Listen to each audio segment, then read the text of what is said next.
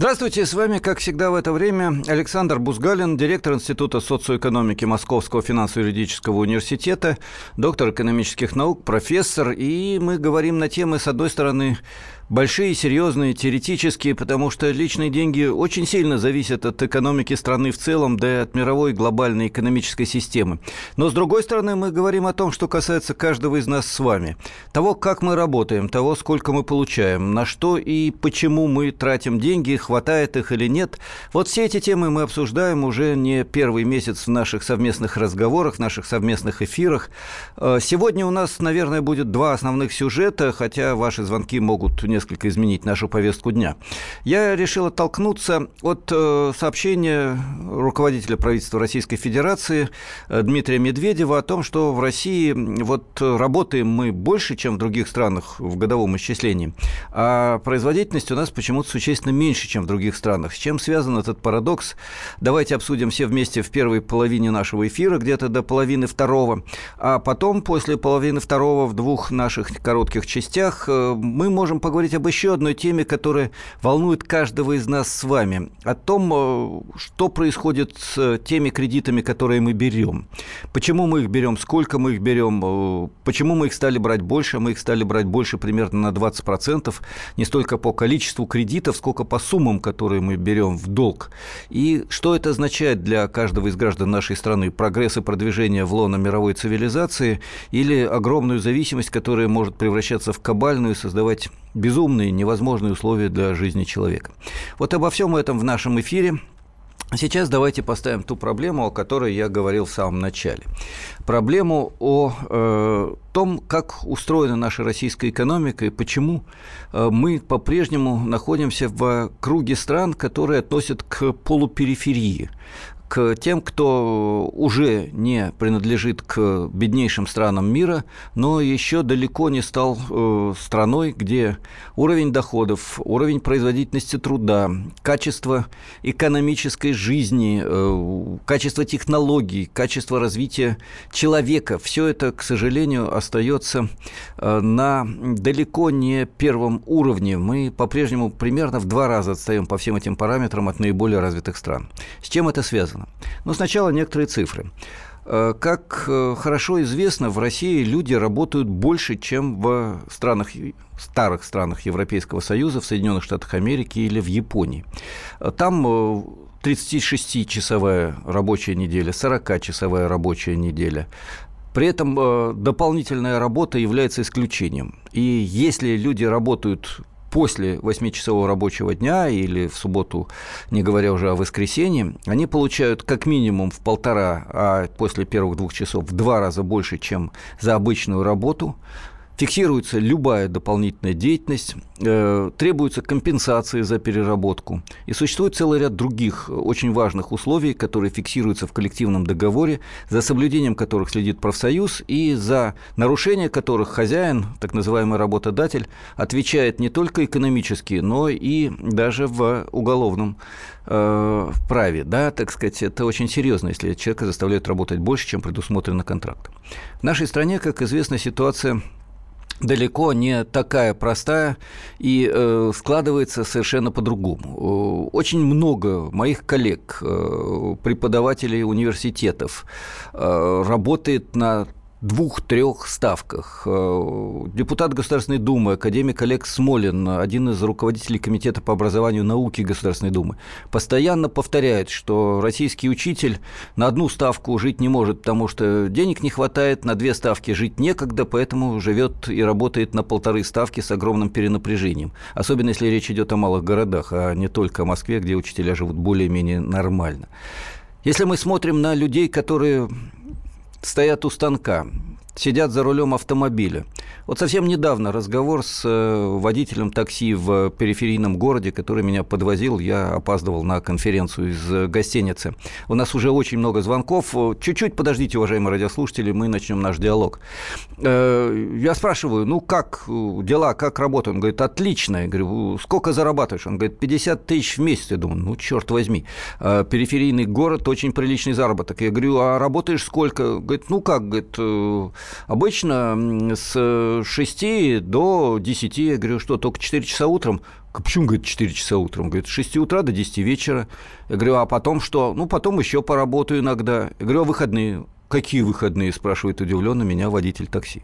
Потом выясняется, что он из этих 50, э, иногда 60 тысяч рублей еще 25-30 платит за ипотеку, ну и так далее. Э, в результате адская работа и реальная заработная плата за час э, не в два раза меньше, как формально считается по сравнению со странами Европы в России, а на самом деле в 3, 4, 5 раз меньше. Вот такая ситуация в нашей стране. Почему? Давайте начнем разговор вместе. У нас еще звонки звонят, Кать, у нас э, радиослушатели не отказались поучаствовать в эфире. Вот, говорят, Роман из Челябинска до нас дозвонился. Роман, здравствуйте. Да, здравствуйте. Как бы вы ответили на вопрос, почему у нас э, вот такое чудовищное положение? Работаем дольше, а как, зарабатываем меньше, да и производительность меньше в России? Э, ну, у меня только один вариант.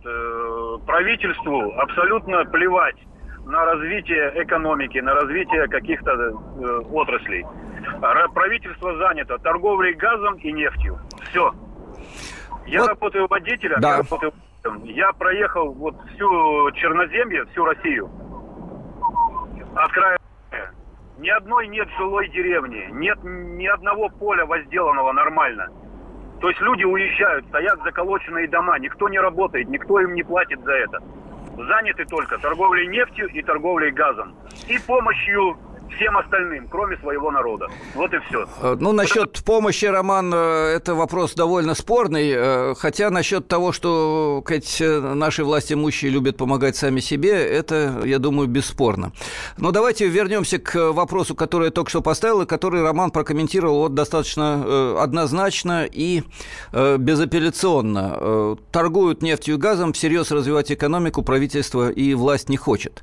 Ответ, на мой взгляд, во многом многом правильный, хотя есть э, регионы, есть предприятия, где люди работают, э, достойно получают заработную плату и производительность труда достаточно высока. Причем, как ни странно, это не только частные и э, во многих случаях не частные предприятия. Есть очень интересные примеры возрождения сейчас высокотехнологичного производства, но связанного, правда, в основном с военно-промышленным комплексом, где государственные инвестиции оказываются серьезно использованы.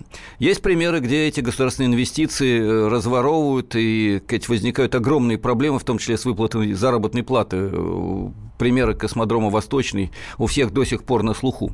Есть э, примеры удивительные, о которых мы как-то говорили в нашем эфире, я хочу напомнить. Это народные коллективные предприятия и кооперативы. То, что ассоциируется у многих радиослушателей старшего поколения со словом «колхоз» и с э, чудовищной эксплуатацией крестьянина в период сталинской коллективизации индустриализации.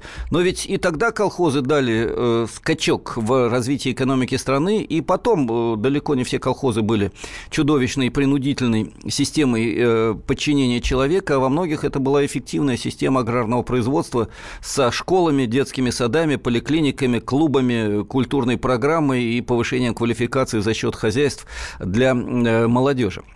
Так что и сегодня есть вот эти коллективные предприятия, где производительность труда в целом э, на 20-30% выше, чем по отрасли в данном регионе.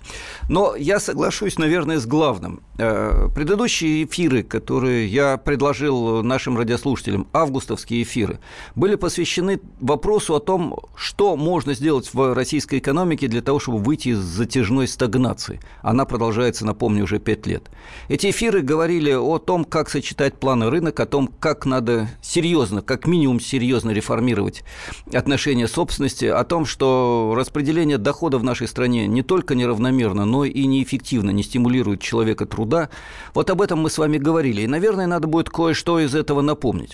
Сейчас э, у нас как-то неожиданно быстро э, пришел неизбежный и необходимый перерыв, будут новости, небольшая реклама, а после этого продолжим наш разговор о том, почему производительность труда в России э, намного ниже, чем в развитых развитых странах, а объем времени, который мы тратим на работе, существенно больше, чем в странах Западной Европы, во всяком случае в старых странах Европейского Союза, США и Японии. Давайте вместе отвечать на этот вопрос после короткого перерыва. Личные деньги.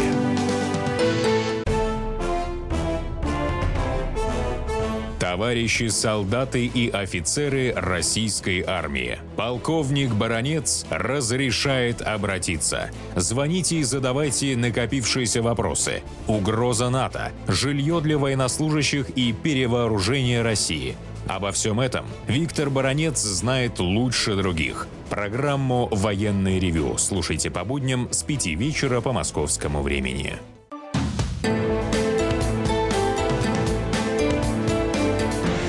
Личные деньги.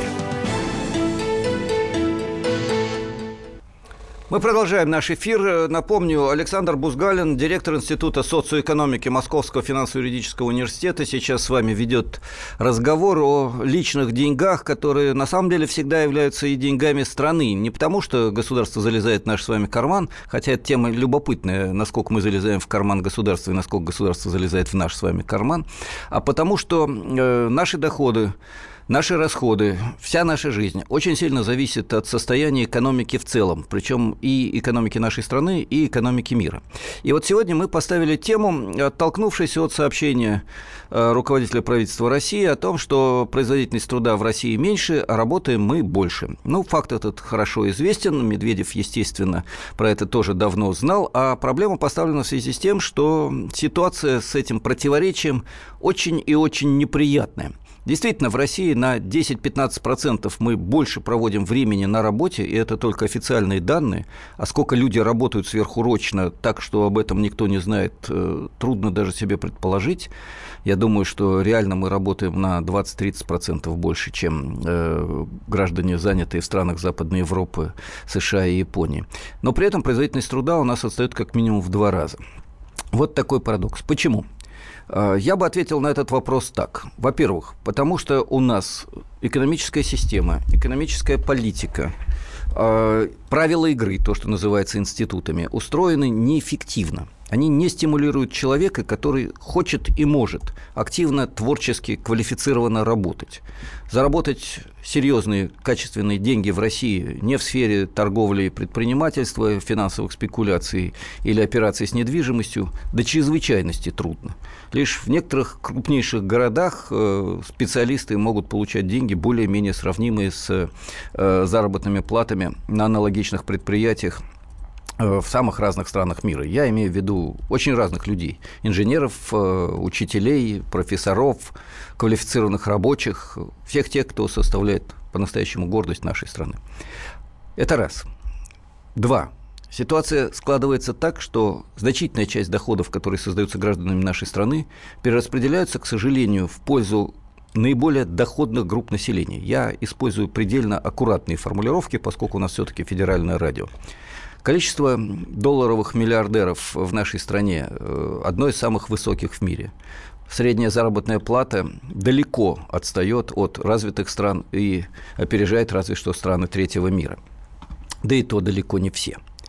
Этот парадокс связан с тем, что в России нет той системы перераспределения доходов, которая существует в большинстве государств мира. Только 12 стран из э, сотен э, используют плоскую шкалу налогообложения дохода. То есть тогда, когда, как в России, 13% платят и учитель, и рабочий с одной стороны, и олигарх, и чиновник, получающий огромные деньги с другой стороны. В большинстве стран мира ситуация другая. Даже в Соединенных Штатах Америки э, тот, кто получает миллионные доходы, платит 35%, тот, кто получает э, всего лишь одну-две тысячи долларов в месяц, всего лишь, естественно, я бы взял в кавычки, э, не платят никаких налогов, а беднейшие получают и пособие в несколько сот, полтысячи долларов. Это нормальная ситуация. В Западной Европе ситуация еще более серьезная в этом отношении. Напомню, что там прогрессивный подоходный налог э, достигает уровня 50-55% для наиболее доходных, высокодоходных групп населения. Э, низшие слои населения не платят налогов и получают пособие до 800 евро в месяц, плюс э, бесплатное жилье и возможности бесплатного питания. Почему это так устроено? Потому что они дают подачки бездельникам? Отнюдь, скажу я. Потому что они считают, что большая часть доходов, которые получают миллионеры, в чем долларовые миллионеры, это доходы, которые не стимулируют труд, не стимулируют предпринимательство. Это доходы, которые используются паразитически, да и получаются, как правило, в качестве интеллектуальной ренты или э, каких-либо других форм, прямо не связанных с трудовым вкладом, э, интеллектуальными, творческими способностями человека. Вот такова ситуация. Доход должен стимулировать эффективный труд. Это очень простое правило. Итак, два решения, о которых я говорил. Первое. Мы создаем систему, которая стимулирует высокотехнологичное, современное, прогрессивное материальное производство, науку и образование, а не посредническую деятельность, которая развита до чрезвычайности. Раз. Мы создаем систему, при которой хозяин заинтересован в высокой производительности труда на своем предприятии. Вы скажете, да любой частный собственник заинтересован в этом. Отнюдь, скажу я. Очень часто частный собственник заинтересован в том, чтобы как можно быстрее, как это называется на сленге у студентов, по-моему, это называется срубить бабки. Да? Э, я не очень люблю сленг, но в данном случае это правильно. Как можно быстрее получить доход э, с фирмы, вывести деньги в офшорную зону, вложить в финансовое посредничество, в деятельность с недвижимостью, в недвижимость на Западе или где-нибудь еще, и, э, может быть, начать какое-нибудь новое такое же дело долгосрочные инвестиции в технологические проекты продолжительностью 5-10 лет с средней, а не слишком высокой нормой прибыли, с отдачей через несколько лет. Такие проекты, к сожалению, далеко не типичны для российского бизнеса, за очень небольшим исключением. Поэтому нужно создавать систему стимулирования, которая заставит собственника, хозяина вкладывать деньги в технологическое развитие, в повышение производительности труда – именно заставит при помощи государственных механизмов регулирования экономики, остающейся по-прежнему рыночной. Ну и последнее, механизмы, которые дадут возможность получать доход человеку труда и будут усекать, сокращать доходы тех, кто паразитирует на нашем с вами общественном богатстве. Я не боюсь этих достаточно радикальных лозунгов, ибо это не лозунги, это Просто упрощенная формулировка известных теоретических закономерностей. А сейчас еще раз вопрос к вам, ко всем. Скажите, пожалуйста, вот как вы думаете, почему в России работаем мы меньше, а производительность труда Работаем мы больше, извините, я оговорился, а производительность труда намного меньше, чем в развитых странах. Э, напомню, номер телефона в нашей студии 8 800 200 ровно 9702. 8 800 200 ровно 9702. И мы готовы принимать ваши звонки. После того, как я позволю себе э, еще один только очень короткий комментарий. Давайте мы в этих ответах будем говорить и об общих проблемах нашей страны, и о том, как для вас лично работает система стимулирования высокой производительности? Вас что-то подвигает к тому, чтобы быть новатором, э, работать с огоньком, творчески, отдавая не только силы и время, но и душу тому, что вы делаете? Э, если не ошибаюсь, у нас Вадим из Самары на телефоне, на связи. Вадим, вы слышите нас? Добрый день. Да, слышу. Спасибо, Вадим Самара. А, ну, во-первых, я считаю, что самое главное препятствие для того, о чем вы сейчас говорили, это отсутствие или очень слабо развитая, здоровая, и подчеркиваю на это слово, я делаю основной акцент, конкуренция. Потому что в противном случае, если нет здоровой конкуренции, включается административный ресурс, включаются различные другие теневые механизмы и тому подобное. А они не подразумевают повышение производительности труда. Они не подразумевают спрос на инновации. Они не подразумевают все то, э, за счет чего уходит э, развитие производства, за счет чего повышается добавленная стоимость и тому подобные вещи. Вадим, э, я вас прерву на секундочку, не уходите из эфира, если у нас получится. Давайте я вам задам вот какой вопрос. Скажите, пожалуйста, а, во-первых, а что вы подразумеваете под здоровой конкуренцией? И что такое нездоровая конкуренция? Можете как-то прокомментировать? Я обещаю, что я тоже прокомментирую этот вопрос. Да, конечно, пожалуйста. А, вот, например, в прежние годы, так сказать, 200 и, так сказать, тому подобное. Двухтысячные, наверное, нулевые вы имеете в виду. Да, двухтысячные годы. А, значит, э, два предпринимателя, я просто на примере, Давайте. участвуют в конкурсе. Вот. Э, один, значит, э, показывает, что у него все нормально, что он может выполнить с этим заданием, а другой просто находит ходы в администрацию. В результате выигрывает конкурс второй, Вот. А первые говорят, ну что ж ты, дорогой, ты мне сказал, что у тебя такие выходы. Я вообще в конкурсе участвовать Ну не вот стал. э, мы опять упираемся в вопрос, который мы не можем обойти ни в одном из эфиров. Э, Лоббирование, коррупция, э, прямые или косвенные взятки, личная уния с государственными чиновниками и так далее. Я согласен, есть эта проблема. А вот скажите, пожалуйста, а здоровая конкуренция на производстве, вы сталкивались с тем, чтобы предприятия конкурировали в области качества, в области снижения издержек? Ведь далеко не везде государство участвует в бизнесе, далеко не всегда надо бороться за государственный заказ. Можно просто бороться за рубль потребителя. Э, Вот а почему здесь-то не работает ситуация? Почему у нас не создают высокотехнологичный э, новый автомобиль? Почему у нас не создают э, новый качественный велосипед, я не знаю, станок? У нас вообще умерло станкостроение, мы покупаем станки в Китае, не говоря уже о Западе.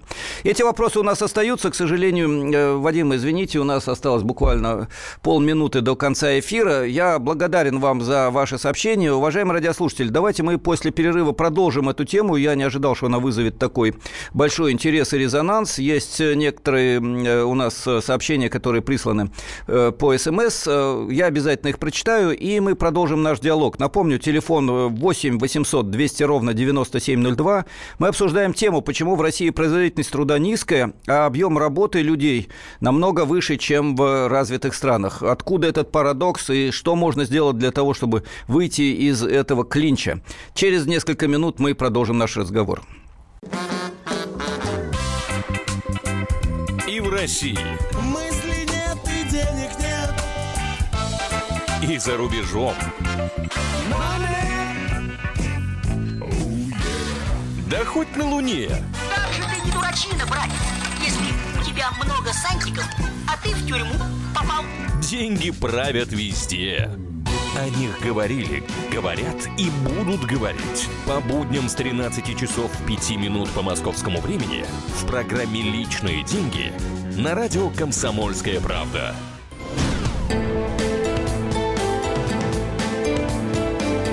Личные деньги. Здравствуйте, мы продолжаем наш эфир. С вами Александр Бузгалин, директор Института социоэкономики Московского финансово-юридического университета, доктор экономических наук, профессор. И я упоминаю о своих званиях и степенях не для того, чтобы похвастаться, хотя иногда приятно похвастаться в эфире, а для того, чтобы мы всерьез и по-настоящему глубоко думали о тех проблемах, которые касаются каждого из нас с вами. Вот сегодня мы неожиданно долго обсуждаем тему, которая, как мне казалось, займет в лучшем случае первую часть эфира, тему низкой производительности труда в нашей стране. Э, Сообщения, звонки показывают, что вам интересен этот вопрос, что меня, если честно, я еще раз говорю, удивило, но удивило приятно. А ответ на этот вопрос не так прост. Э, И я прочитаю несколько сообщений, которые пришли на WhatsApp. Напомню, это 7 967 200 ровно 9702. Плюс 7 – это Россия, естественно, 967 200 ровно 9702. WhatsApp и студийный номер 8 800 200 ровно 9702. Звоните и пишите. А сейчас ваши комментарии. Первый. Как платят, так и работаем. Второй. Я упоминал в одном из наших эфиров о коллективных предприятиях, и сегодня коротко напомнил о том, что бывают такие народные предприятия, коллективные хозяйства, не только частные предприятия. И вот э, сообщение очень интересное. Сейчас нужны колхозы, причем государственные. Ну, государственный колхоз – это некоторый парадокс, а вот коллективное хозяйство, поддерживаемое государством, это серьезно. И дополнение э, вот эти самые колхозы нужны не за счет полузадушенных фермеров. Кстати, кооперация полузадушенных фермеров, мне кажется, тоже может быть путем к созданию эффективной экономики на селе. Еще одно очень простое, но, наверное, важное сообщение. Главный враг в России во всем, в том числе в производительности труда, это алкоголь. Вот только остается еще один вопрос, уважаемые радиослушатели. А почему так много пьют в России. И причина этого, видимо, связана с тем, что и общая обстановка в стране такова, что работать интересно с огоньком творчески далеко не всегда хочется нашим с вами гражданам. Еще одно очень интересное сообщение, мне кажется, важное сообщение по производительности труда. Представьте, человек, допустим, делает одну единицу за один час. Предприятие проводит апгрейд, усовершенствование, теперь работник может делать за час три единицы и не слишком напрягаться. Он хочет получать три раза больше, но зарплату увеличивают максимум на 20%. Работник обижается и работает максимум, производя полторы единицы за час. Э, к тому же еще есть и проблема э, увеличения расходов на э, руководство предприятия или увеличения доходов руководства предприятия. Вот наш автор пишет, что он как минимум три таких случая знает. Еще один интересный короткий такой комментарий. Если требует изменений в экономике один человек, то его выполняют. Если требует коллектив, то проблемы решаются. Вот этот момент мне хотелось бы специально подчеркнуть. Э, мне кажется, это очень важно, чтобы люди э, начали вместе думать о том, как можно изменить ситуацию и почему у нас э, так неэффективно во многих случаях работают и промышленные, и сельскохозяйственные, и многие другие предприятия. Мы умеем на самом деле работать, и проблемы, которые решаются в России, до сих пор э, удивляют мир удивляют те изобретения, которые мы делаем, несмотря на то, что конструкторы и ученые получают несоизмеримо меньшую заработную плату, чем в аналогичных странах э, Запада, Соединенных Штатах или даже в Китае. Мы умеем э, эффективно работать, и есть примеры очень интересно действующих аграрных предприятий, в том числе коллективных. Есть примеры промышленных предприятий, где люди совместно создают свои новые результаты и на государственных, и на коллективных предприятиях, и в ряде случаев на частных предприятиях инновационного типа, но их, к сожалению, очень мало. Давайте послушаем звонок. У нас Юрий э, из Ростова. Юрий, здравствуйте. А, добрый день. Да. А, я как раз э, хотел э, высказаться на тему упадка промышленного производства в нашей стране.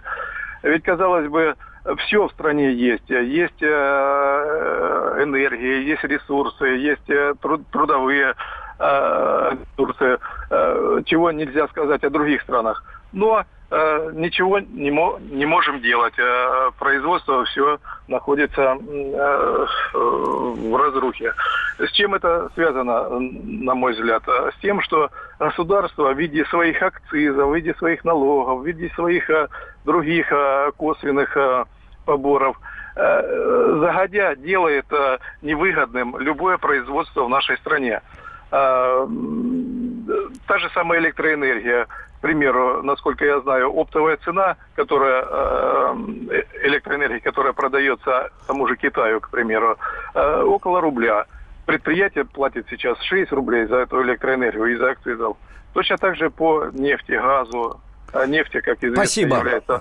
Вы извините, основной... я, к сожалению, должен да. прервать ваш монолог. У нас э, много сообщений и э, другие звонки.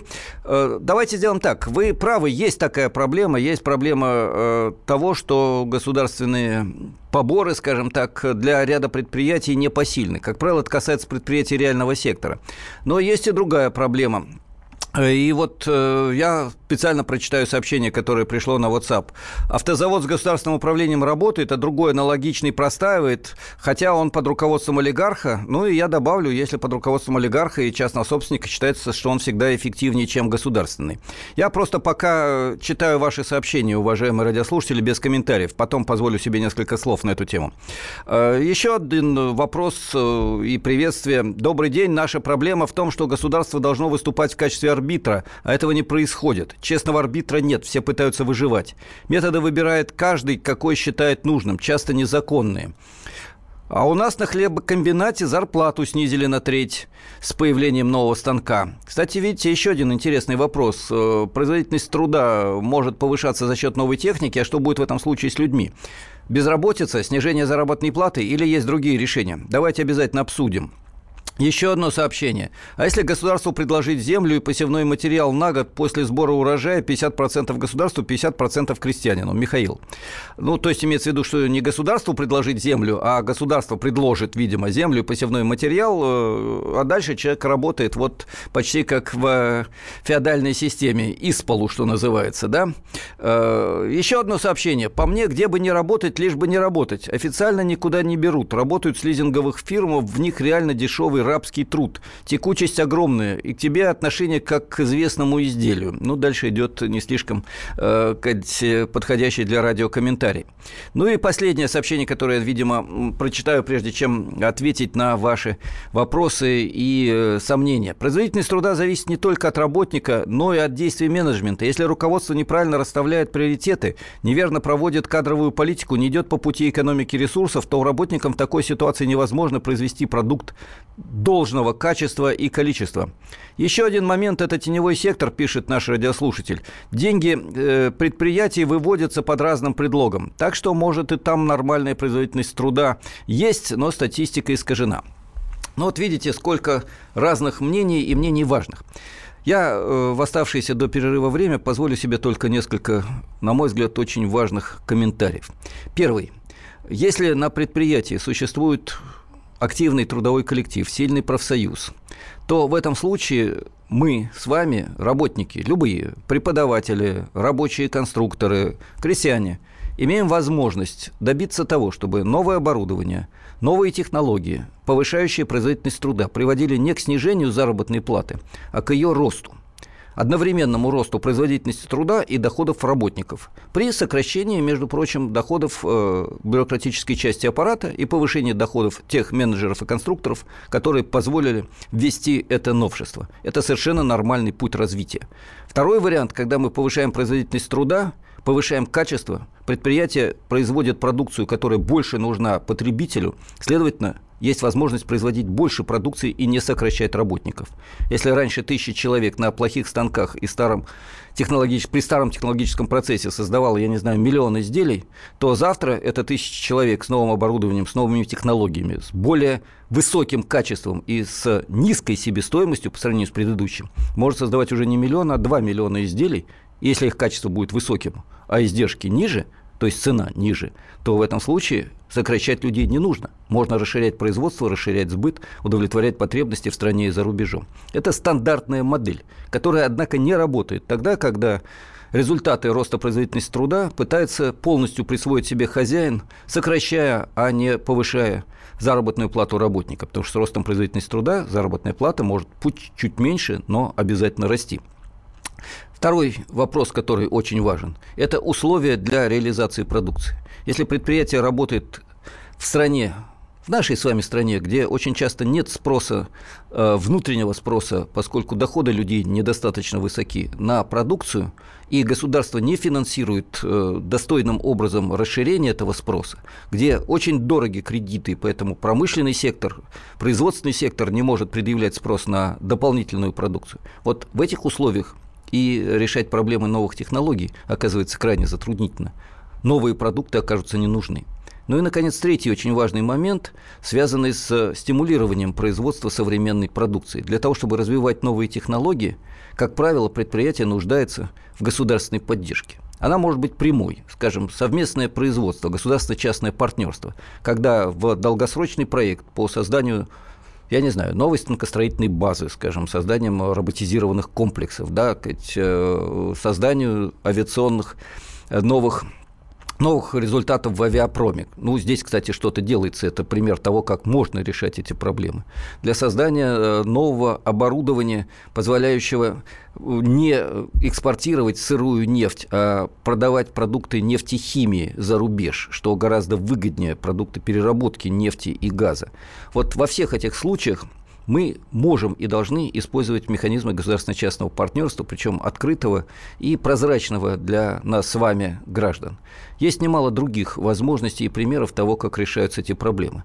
Но для этого нужен другой тип экономической политики, другие правила игры, существенно измененные по сравнению с тем, что есть сегодня.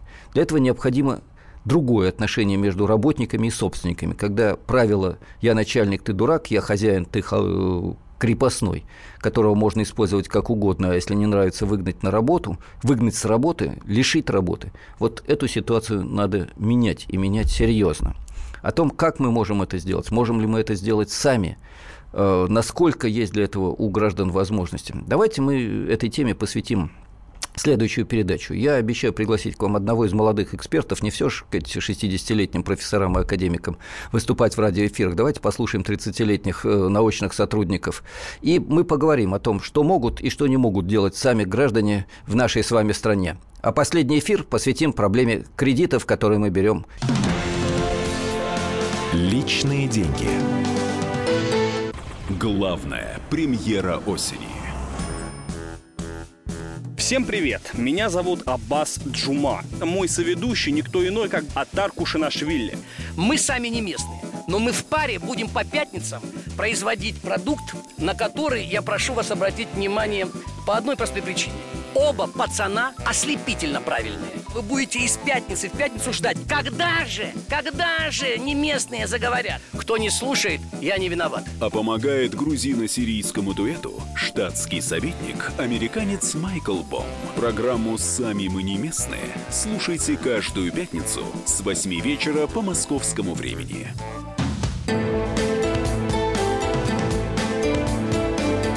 Личные деньги. Снова в эфире Александр Бузгалин. Мы продолжаем наш разговор э, с общим названием «Личные деньги». И говорили мы сегодня о производительности труда, которая в России существенно ниже, чем в развитых странах. Э, более чем в два раза мы отстаем по производительности труда. При этом работаем мы больше. И работаем далеко не только 8 часов, а очень часто и 12, и не на одной работе, и в субботу, и в воскресенье. И это тяжелая ситуация. Мы обсуждали в эфире, почему так происходит. Э, получился очень серьезный хотя непростой разговор. И две темы, которые у нас остались э, на буквально 5-6 минут. Такой парадокс. Я не ожидал, что мы так долго будем обсуждать этот вопрос о производительности труда, но он всех взволновал по-настоящему. Одна из тем то, что россияне стали э, брать больше денег в кредит, и здесь возникает немало противоречий. Но давайте мы эту тему отложим. Я обещаю подготовить специальный разговор с э, одним из экспертов и по поводу доходов, которые у нас тоже парадоксальны зарплата растет, а дохода нет, э, кредиты мы берем все больше, и проблем становится тоже немало, как пожалуй, что даже еще больше. А вот вторая тема, которую мне хотелось бы сегодня с вами обсудить, это э, постановка вопроса о профориентации, которую необходимо вернуть в школу. Тема, которая прямо связана с нашим эфиром о производительности труда и о возрождении реального высокотехнологичного производства, связанного напрямую, интегрированного с наукой и образованием. На эту тему э, обратилась э, к обществу, к государству Ольга Васильева, министр образования. У нас есть небольшой Синхрон. Я сейчас попрошу звукооператора включить его, а потом некоторые комментарии очень серьезно, я бы сказала, жестко рассматриваем вопрос о профориентации наших школьников. Это необходимо. Я думаю, что в ближайшее время он найдет свое решение, потому что это надо делать. Ну вот видите, это надо делать, говорит министр образования. О том, что это надо делать, общественность говорила на протяжении многих-многих лет, в том числе в наших эфирах на радио «Комсомольская правда». Мы с вами говорили об этом не раз, уважаемые радиослушатели. Э, вопрос, э, что делать, как делать и как сделать так, чтобы это не превратилось в очередной блеф, э, в очередную фикцию, в очередную кампанию. Давайте послушаем, что нам может сказать на эту тему Юлия. Она директор профориентационной кампании, если я не ошибаюсь, фамилия Юлии Пас – и э, она сейчас да. у нас на связи в прямом эфире. Юлия, здравствуйте. Как бы вы прокомментировали обращение Ольги Васильевой? Здравствуйте. Ну, во-первых, это очень отрадно слышать, потому что мы точно уверены, что это необходимо делать. Необходимо делать уже там со школы и в старших классах чтобы дети хорошо понимали вообще, что стоит за профессиями, что делать, с какими проблемами э, э, сталкиваются люди, работая в той или иной области. Да? Потому что ну, профессия – это всегда как бы круг проблем, с которыми вам приходится иметь дело. Что делаем мы? Мы, на самом деле, сотрудничаем с огромным количеством э, компаний в Москве и водим детей в компании для того, чтобы они посмотрели, увидели, попробовали. Юля, а, извините, я вас перебью. А вот как сделать да. так, чтобы э, вот эта профориентация не была пиар-акцией для компаний, которые хотят э, себе получить квалифицированные кадры и будут потом э, руководителям школ предлагать какие-нибудь конфетки для того, чтобы именно к ним привели в фирму эти отличников? На самом деле, ну, во-первых, это очень хорошие компании, это компании, с которыми мы работаем. Нет, я не а, про вас и про ваши компании. Ага. Я говорю, как а сделать вообще... так, чтобы такого не было? Я думаю, что когда люди могут выбирать, а, то они не пойдут в компанию, где неинтересно, где скучно, где рассказывают или показывают не то, что нужно. Я думаю, что если, а, компа... ну, если компании заинтересованы в тем, чтобы приходили потом школьники и какая-то была хорошая репутация у компании, они должны стараться делать это очень Юля, интересно и а вы школьников э, на завод поведете? На завод, Да, на и ферму? водим, и водим, Водите? и а водим, какой-нибудь и один классно. пример? Интересно, Могу. слушайте. Давайте. Могу сказать, у нас совершенно два классных э, завода, с которыми мы работаем. Ну, один завод Кока-Кола, который там, наверное, известен абсолютно всем. Ну, Кока-Кола а это второй, впечатляет, ну, да. Это очень впечатляет. Ну, хорошо, есть второй завод, например, это часовой ювелирный завод «Ник». Это абсолютно российское производство. Потрясающе делают экскурсии. Все дети там счастливы. Смотрят на часы с и, бриллиантами и пожалуйста, думают, когда мне подарят А, такие, нет? Слушайте, это же не вопрос про, про Вы же говорите, мы же говорим про профориентацию. Это вопрос, как э, работают дизайнеры, как работают э, люди, которые занимаются слабым, сплавом металлов, как работает бухгалтерия, как проверяется качество. Вот, Юля, это, то- отлично то, что вы говорите. это Я вас специально то, чуть-чуть что вы- поддевал, Да. чтобы Конечно, наши радиослушатели поняли, о чем идет Да. речь, да? Это А, же не про продажу того, что вы производите, а про то, чтобы показать, что люди делают внутри, как это все получается. Хорошо, значит, Да? давайте мы сделаем так, э, уважаемые радиослушатели, это очень важная тема, и если вы захотите писать нам, э, то я обещаю довести вашу информацию до Комитета по образованию и науке Государственной Думы, поскольку мы работаем вместе с э, первым зампредом этого комитета Олегом Смолиным. Юля, это касается и вас тоже. К сожалению, у нас скоро заканчивается эфир. Вам огромное спасибо за подключение. Пожалуйста. И, уважаемые радиослушатели, о чем я прошу вас э, писать и с чем обращаться к нам для того, чтобы поговорить всерьез о профориентации.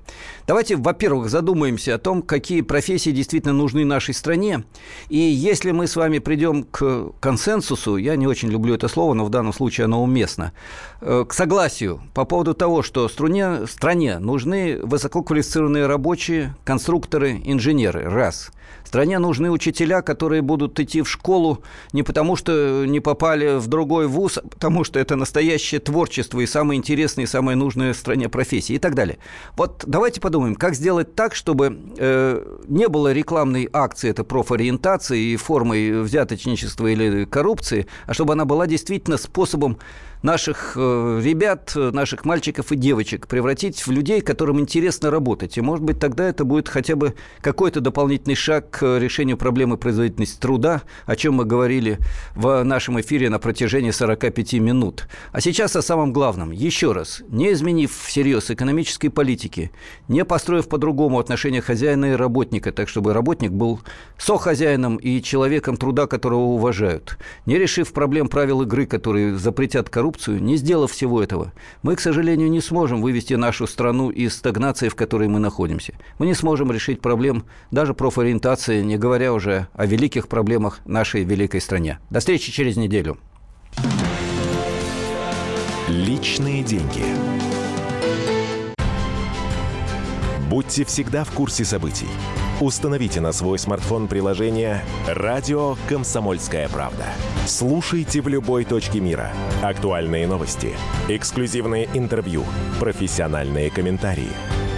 Доступны версии для iOS и Android. «Радио Комсомольская правда». В вашем мобильном.